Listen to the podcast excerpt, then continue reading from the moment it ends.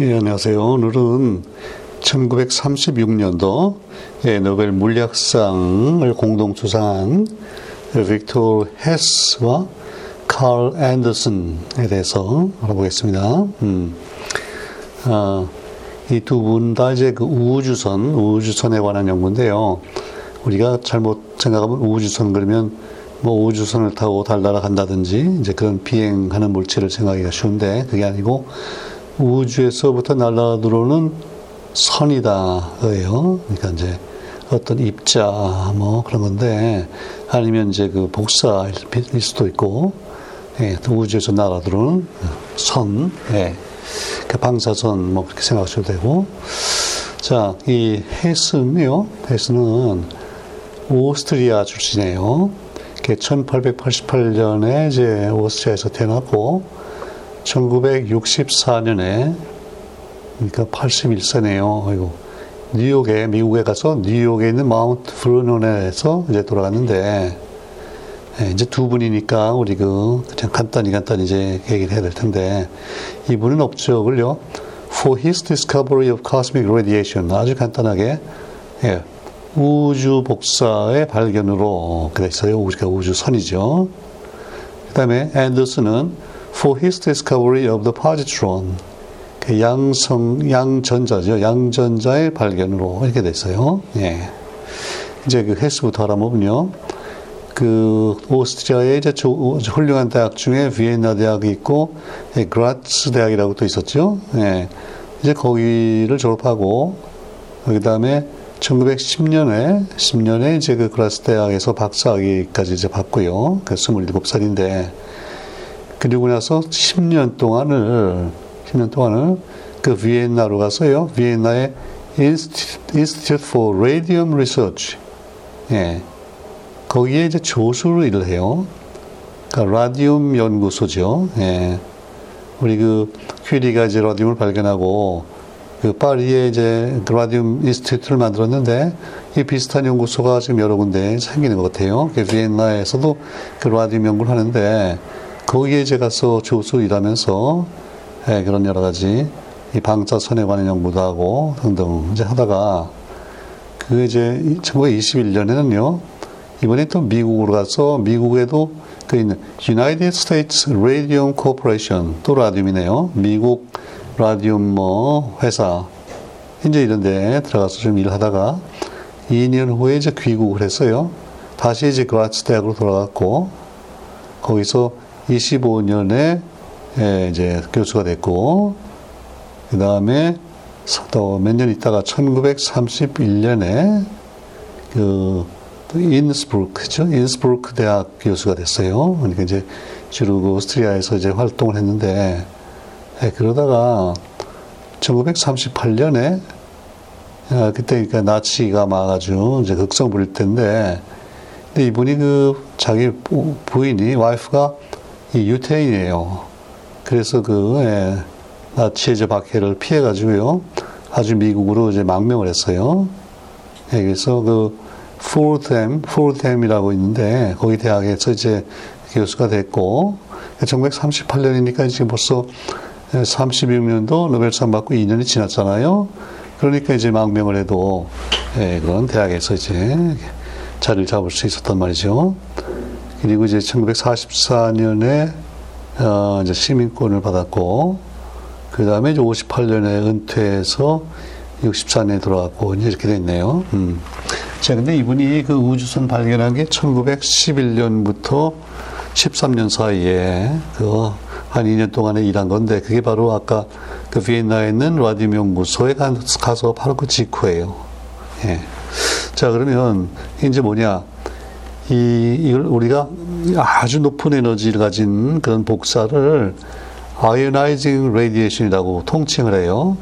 그러니까 이온화 할 수 있는 이제 복사다 이건데 그 이제 근데 에, X선 그렇죠? 또 감마선 이렇게 에너지가 높으면 이게 이제 원자를 가서 때리면요 원자에서 전자가 이제 떨어져 나가잖아요. 그럼 이제 이온화가 되고 뭐 라디칼이 되고 이제 그러는데 그러니까 이게 결국은 어떤 화학 물질을 가서 때리면 화학 물질이 이제 전자가 떨어지고 또 자기네끼리 뭉치고 이래서 여러 가지 복잡한 일을 일으키고 그래서 뭐 엑선 같은 거 맞으면은 이제 그 DNA도 뭐 바뀌고 손상이 되고 그래서 이제 변이가 되고 할 텐데 그런 게 이제 여러 여기저기 있는데 이게 우리 지구 표면에서도요 아무것도 없는 것 같은데도 이 재 보면은 이게 나와요. 그러니까 지구 자체도 지구 자체 그뭐 여러 가지 방사성 물질도 있고 등등의 색이 나오는데 이게 저 원래 전에는요 이게 이제 지구 표면에서 이렇게 올라가면 뭐 몇 킬로 이렇게 올라가면 올라가면 점점 이제 멀어지니까 뭐 당연히 감소하겠지 이제 이렇게 생각한단 말이죠. 근데 이제 누군가가 이걸 좀 정밀하게 잴 수 있는 그 일렉트로스코프라고 이제 그 이온화가 되면은 이제 전류가 이제 흐를 테고 하니까 그 전류를 재는 그 장치를 가지고 이게 높이까지 올라가면서 이걸 재보는데 재봤더니 이게 오히려 반대 결과가 나와요. 상당히 높이 올라가면은 굉장히 줄 줄 알았는데 어, 이게 점점 오히려 올라간단 말이죠. 예. 근데 그렇다고 해서 무슨 산 꼭대기에 가서 올라가 재거나 그러면 또 이건 안 돼요. 왜냐하면 산도 결국 거기다 지각이 있고 그렇기 때문에 지구 표면이나 뭐 그것도 지구 표면이지 결국은.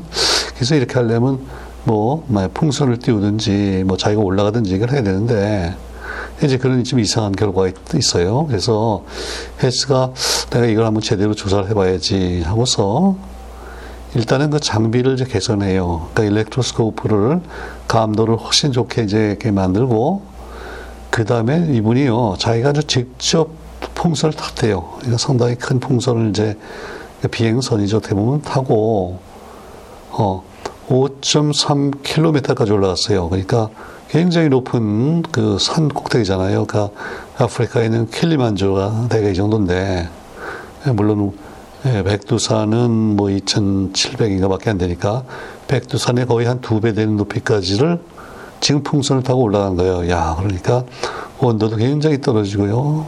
예. 우리 그 보통 한 3km, 3km인가요? 이렇게 우리가 비행기 타고 지나갈 때 높이 올라가면은 대개 뭐3,000 피트 이렇게 얘기를 하니까 한 1km 정도 거기만 돼도 벌써 밖에 마이너스 뭐 20도, 30도 되고 막 그러는데, 그러니까 이 5km까지 이제 올라간 거예요. 올라가면서 그 일렉트로스코프를 가지고 이제 쭉 체계적으로 이렇게 재봤더니, 체계적인 게 뭐냐면요. 한 번 한 게 아니고, 시간이 좀 달라야겠죠. 밤과 낮에 차이가 있느냐, 또 뭐 여러 가지, 다른 지역에서. 이거 체계적 조사했더니, 이제 어떤 결론이 나왔냐면요. 처음부터 처음에 한 1km까지 올라갈 때는 그런 대로 감소하는데 한 5km까지 올라갔더니요. 우리 그 해면 해면에서의 그, 그 강도보다도 한 두 배가 높아지는 거예요. 예. 네. 그러니까 이거는 뭐 우리 지구에서 나오는 게 아니고 이 외부에서 들어온다. 그리고 이제 밖에 그 정도 올라가면 외부라는 게 뭐 딴 게 없잖아요. 그러니까 결국은 지구 밖에서 외기에서 들어오는 그런 강도가 높은 그러니까 파장이 짧은 그러니까 ionizing radiation이 들어온다 이런 이제 결론이 나왔어요. 그래서 이걸 이제 우주선 이게 이름이 붙는데 그 이름 지은 거는 헤스가 아니고 이제 이게 나오니 발표가 되니까요. 이런 것도 지금 전문 잘하는 분 중에 그 밀리컨 있죠? 왜 그 전자의 전하를 이제 측정해서 그 노벨상을 받았던 밀리컨이 1925년에 가서 이걸 또 자기가 자기가 실험을 해서 이걸 확인을 했어요. 예. 확인하면서 이 cosmic ray라는 이름을 이 밀리컨이 붙였어요. 음. 그래서 우리가 지금도 우주선이라 그러고 근데 이제 우주선이라는 게 물론 뭐 소스가 딱 하나만 아니겠죠. 그 우리 우리한테 지구 우리 지구로 지금 많이 들어오고 있는 우주선이 아무래도 우리 태양에 가까우니까 태양에서 나오는 어, 뭐 거의 뭐 거기니까 전자, 양저, 양성자 뭐 이런 것들 다 있고 헬륨의 입자 다 있을 거고 그 다음에 뭐 뉴트리노 있고 뭐 여러 가지가 있는데 예. 이제 이런 것들이 막 거기서 나오는 걸 하나하나 조사를 하다 보니까 우리 이제 다음에 얘기할 카라 랜더슨의 이제 발견도 나오고 그러면서 결국은 이때부터 그 입자 물리학이 아주 발전해요. 또 어떻게 보면 이제 핵 물리학이고 예. 그래서 그 이제 이게 나오면서 바로 이어서 그 앤더슨의 그 야, positron 양전자와 또 muon muon 발견가 이제 나올 텐데 그러니까 헤스는 결국은 좋은 장비를 가지고 자기가 한 5km까지 올라가면서 이거 체계적으로 조사했더니 아니 이게 위로 올라갈수록 더 많이 이제 강도가 높아진다. 그러니까 외부에서 외계에서 이런 높은 에너지를 가진 ionizing radiation이 들어온다. 이걸 알았다. 그리고 밀리컨이 예, 확인하고 cosmic ray라고 이름을 붙였다. 이제 거기까지가 헤스에 관한 얘기고요. 예. 아무튼 이분은 그 오스트리아 분이고 이제 뉴욕서 돌아갔는데 그 실험한 것도 예, 그 비엔나에서 했고 또 상을 받았던 36년에 아직도 예, 그저저 오스트리아의 인스부르크 대학 교수로 있고 그랬기 때문에 이제 카운트할 때는 아무래도 오스트리아 분이라고 이제 그걸 해야 될 것 같아요. 예. 자 그다음에 지금 앤더슨은요. 1905년에 그러니까 이 헬스보다 22년째 후인데 뉴욕 뉴욕시 뉴욕시에서 태어났고 그 다음에 돌아갈 때는 이제 캘리포니아에서 돌아갔는데 그 부모가 원래 스웨덴 분인데 이제 미국으로 이민 온 이제 그 가정이에요. 거기서 태어났고 그 다음에 이제 그 아주 그 초기에 20세기 초반에 그 아주 그 뜨는 이공계 대학으로서 그 California Institute of Technology 있잖아요. Caltech. 그걸로 가서 학부 교육을 받았고 그 다음에 이제 3년 후에 1930년도에 이제 박사학위를 받았는데 근데 그때 이제 그 자기 지도 교수가 물론 있는데 그때는 지도 교수가 뭐 꼭 하나만도 아니고 그래서 그때 그 밀리컨 아까 위에 저 했을 때 얘기했던 그 밀리컨 밀리컨이 처음에 시카고 대학 있다가 칼텍 교수 갔다고 전에 한번 얘기했잖아요. 그 밀리컨의 지도를 받으면서 이제 이 우주선을 연구를 하는 거예요. 왜냐하면 밀리컨이 그 우주선 확인을 아까 했다고 그랬잖아요. 이제 근데 하는데 이 앤더슨이 하는 거는 그 우주선의 정체가 뭔가 도대체 뭐냐, 뭐가 이렇게 들어오냐. 이제 그걸 연구하기 위해서요. 이분도 이제 이렇게 그 풍선에다가 그 안개 상자, 저 안개 상자 실어서 이제 올려 보내는 거예요. 그러면 이제 뭐가 지나가면은 거기 이제 궤적이 생기고 그걸 이제 나중에 사진 현상해가지고 그걸 이제 잡아내고 그거잖아요. 음. 그래서 그걸 했, 했는데 봤더니 어, 이게 좀 예상 못했던 어떤 궤적이 나오는데 방향이 예상한 거랑 반대 방향으로 지금 가는 거예요. 그래서 이거 잘 분석을 해봤더니 이게 이제 그 휘는 정도나 이걸로 봐서는 질량이 전자의 질량하고 똑같은데 이게 반대 방향으로 흘러요. 그러니까 전하가 음전하가 아니라 양전할 때는 입자다. 이게 이제 확인이 됐어요.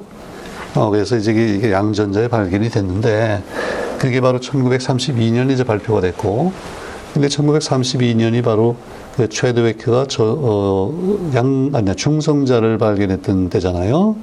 그러니까 결국 중성자와 양전자가 같은 해에 이제 발견이 된 거예요.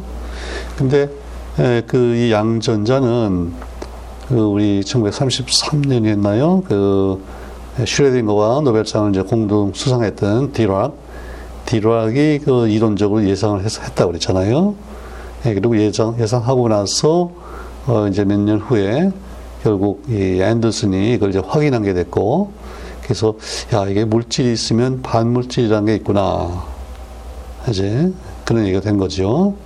예, 그리고 예, 이번에는 또 실험실에서 몇 년 후에 실험실에서요. 어, 이게 지금 이런 양전자를 만들 수 있다는 걸 보여줬어요. 그 뭐냐면 아주 에너지 높은 감마선, 감마선으로부터 전자와 양전자의 쌍이 생긴다. 쌍 생성을 그 이제 궤적을 가지고 또 한번 확인했는데, 근데 이게 이제 결국은 아주 우리 초기에 소위 빅뱅 우주에서 일어나는 그 사건을 실험실서 결국 어떻게 보면 재현을 한 건데, 우리가 지금 아주 초기에, 아주 초기 우주에서요, 처음에는 이제 물론 순수한 에너지가 주어졌다고 봐야 되고, 그게 이제 이렇게 둘로 갈라지면서 질량을 가진 물질이 되고, 아니면 이제 빛이 되는데, 빛은 물론 그 당시 초기니까 아주 에너지가 높은 이제 감마선일 텐데, 그때는 그 감마선이 전자전 이렇게 물질과 반물질로 이렇게 갈라지기도 하고 물질과 반물질이 또 다 합쳐가지고 감마선이 세, 감마선이 되고 이게 서로 왔다 갔다 하는 이제 그런 순간이 있었는데 이제 그런 상황을 지금 실험실에서 재현했단 말이죠. 네. 자, 그러면 물질이 있으면 반물질이 있다는 게 이제 이론이 있었고 확인이 됐다고 그랬는데 그러면 이제 궁금한 게, 근데 우리 주위는 이게 지금 반물질은 거의 없고 다 물질 세계잖아요. 이제 왜 그런가? 그거를 이제 이해하는 그 틀이 아주 초기 우주에서 여기 생길 때는 그 물질이 반물질보다 한 10억 분의 1 정도 더 많이 생겼다. 우리가 이제 그렇게 얘기를 해요. 예. 그러니까 이제 전자, 반전자 놓고 얘기하면, 아, 그리고 이제 그 양전자를 우리가 반전자라고도 그러죠. 전자에 이제 반대되는 전자니까.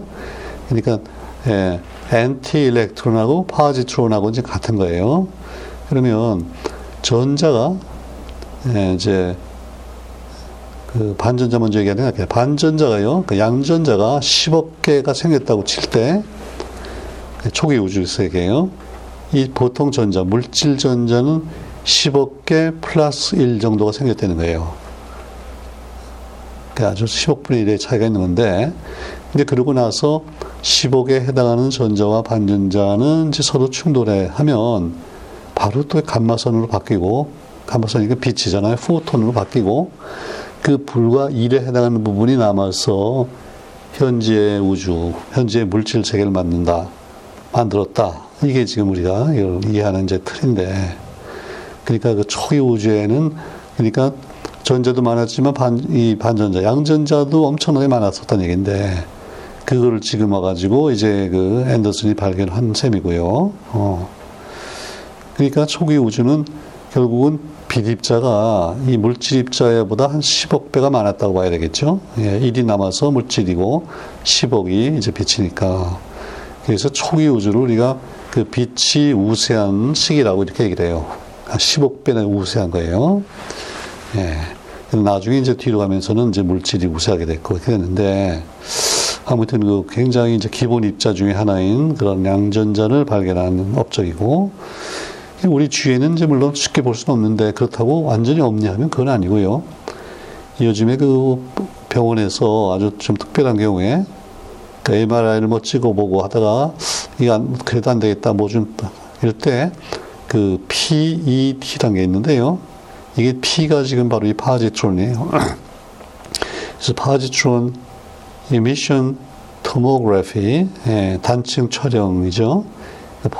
그 양전자 방출 단층 촬영 그런 기법인데 이거는 뭐 그 파지트론이 이제 들어있는 물질이 아니고 이게 이제 어떤 방사능 공개하면서 그 베타 분계 등을 통해서 방, 이, 저, 이 양전자를 방출을 시키는 그런 이제 핵을 갖다가, 어, 그, 부착한 어떤 이제 화합물을 이제 환자에게 투여를 하고, 그게 이제 어느 부위로 가는가, 어느 부위가 활성화되어 있나, 뭐 이런 걸 이제 조사를 하는데, 그때도 이제 파지트론을 사용하는 걸 보면, 이게 우리 주위에 뭐 완전히 없다고 볼 수도 없는, 네, 하여튼 그런 기본 입자다. 이제 그런 얘기예요. 음.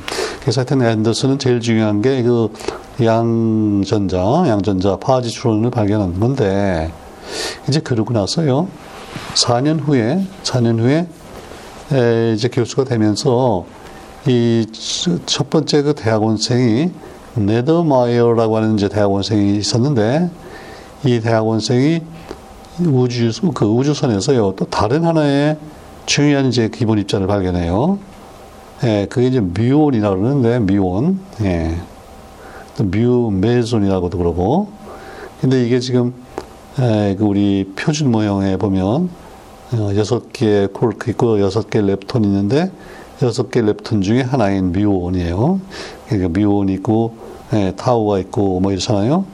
예, 그거를 또 발견했어요. 그러니까 앤더슨이 결국은 예, 두 가지의 기본적인 입자를 발견했다. 이렇게 봐야 되겠고, 이 미온은, 그 아까 그 저 양전자는 이제 전자와 질량이 같았는데, 이번에는요, 미온은 전자보다도 207배나 더 무거워요.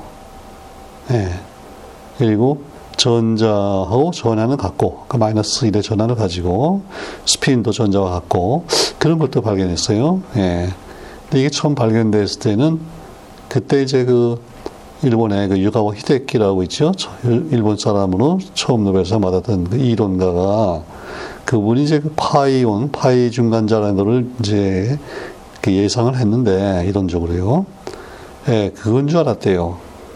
그랬더니, 이게 알고 보니까 이제 이건 뮤온인데 어쨌든 이제 이 뮤온을 출발로 해가지고요. 그 다음에 뭐 수십 개 그냥 그 여러 가지 입자들이 막 발견되는 거예요. 예, 그, 그 당시에 굉장히 이제 뭐 어떻게 보면 익사이팅하고 어떻게 보면 막 혼란기가 이제 왔는데 그에 관련해서 이런 걸 나중에는 하도 이제 뭐가 많으니까요. 그 subatomic zoo라고 그랬어요. 그 원자 세계 그 내부에 들어있는 아원자 입자의 동물원이다 뭐 이렇게 해서 이름을 막 예, 이제 하나하나 붙여가면서 이런 상황이 됐는데 거기 관련해서 아주 유명한 한 말이 있어서 그거 하나만 소개해 드릴게요. 그 이시도르 라비라고 이제 곧 몇 년 후에 또 나올 텐데 노벨상 물리학상 받은 콜롬비아 대학 교수가 있었는데 라비가 어, 그런 얘기를 듣고 뭐가 자꾸 나오니까 야 이건 누가 주문했느냐 who ordered that 이렇게 얘기를 했대요. 주문하지도 않은 게 자꾸 나오는 거예요. 예. 근데 이제 더구나 그 말 한 게 자기 그 동료하고요. 그 뉴욕에서 이 중국 음식점에서 음식 식사를 하다가 뭐가 또 발견됐다 그게 나오니까 야그 우리 발, 주문도 안 했는데 왜 자꾸 가, 나, 나오냐 갖다 주냐 뭐 이런 식으로 오더대 그렇게 얘기를 했다는 거예요. 그래서 그때 그 예, 서버텀믹 주란 말도 있고 상당히 이런 이제 기간이 이제 있었는데 그러다가 이제 나중에 1960년쯤 됐을 때 이제 이거를 그 우리 표준 모형이라는 걸로 정리하잖아요. 개수가 이제 확 줄고 어느 거에 더 기본이냐 어느 건 거기서 이제 이렇게 파생됐느냐 뭐 이렇게 이제 이런 얘기가 되는데 아무튼 그 출발점이 바로 이 앤더슨이고요. 굉장히 중요한 일을 했죠.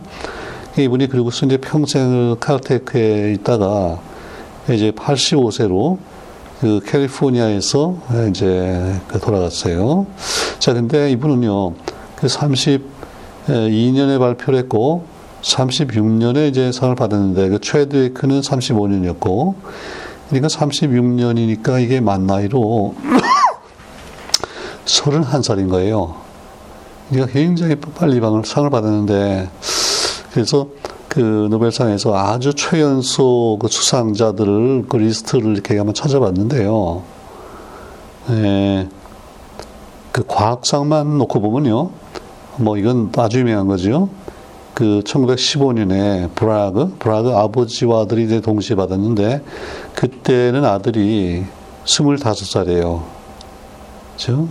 윌리엄 헨리 브라그 25세고, 에, 그 다음에가 그 하이젠베르크와 디락 두 분이 그 이제 양, 제학학이 나올 때 유명한 분이죠. 이 두 분이 31세고 그 다음에 그 중국서 중국 본토에서 그 시카고로 두 젊은 대학원생이 유학을 와서 그 몇 년 후에 상을 받았는데 그때 그 양진영하고요 이정도 이 두 사람이 있었는데 그때 리가 31세 받았어요. 그러니까 이제 칼 앤더슨이 또 이제 이 세 사람하고 같이 네 명이 이제 31세니까 그 브라그 다음으로 결국 두 번째로 최연소에 거기에 낀 거죠. 그러니까 이분도 참 대단한 분이고. 근데 이제 1914년에 어, 한 전부터 얼마 전에 아주 특별한 일이 있었죠. 이제 과학상은 아니지만요. 그 평화상에 유세프자이라고 17살 된 17살 먹은 파키스탄의 그 여성이 그러니까 뭐 어떻게 보면 여학생이죠. 여학생이 이제 상을 받았어. 야 평화상인데 그러니까 그것까지 포함하면 이제 물론 이분이 아마 앞으로 계속해서 최연소 수상자가 될 텐데 이분은 뭘 했냐면요.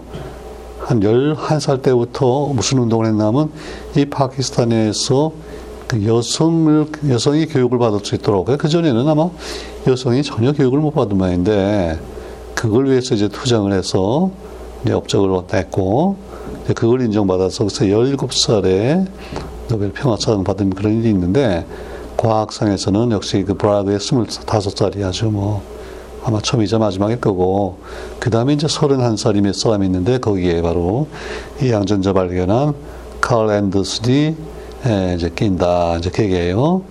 자 그래서 이제 이번에 그 오스트리아가 하나가 추가됐고 이제 미국이 또 하나가 추가됐네요. 음.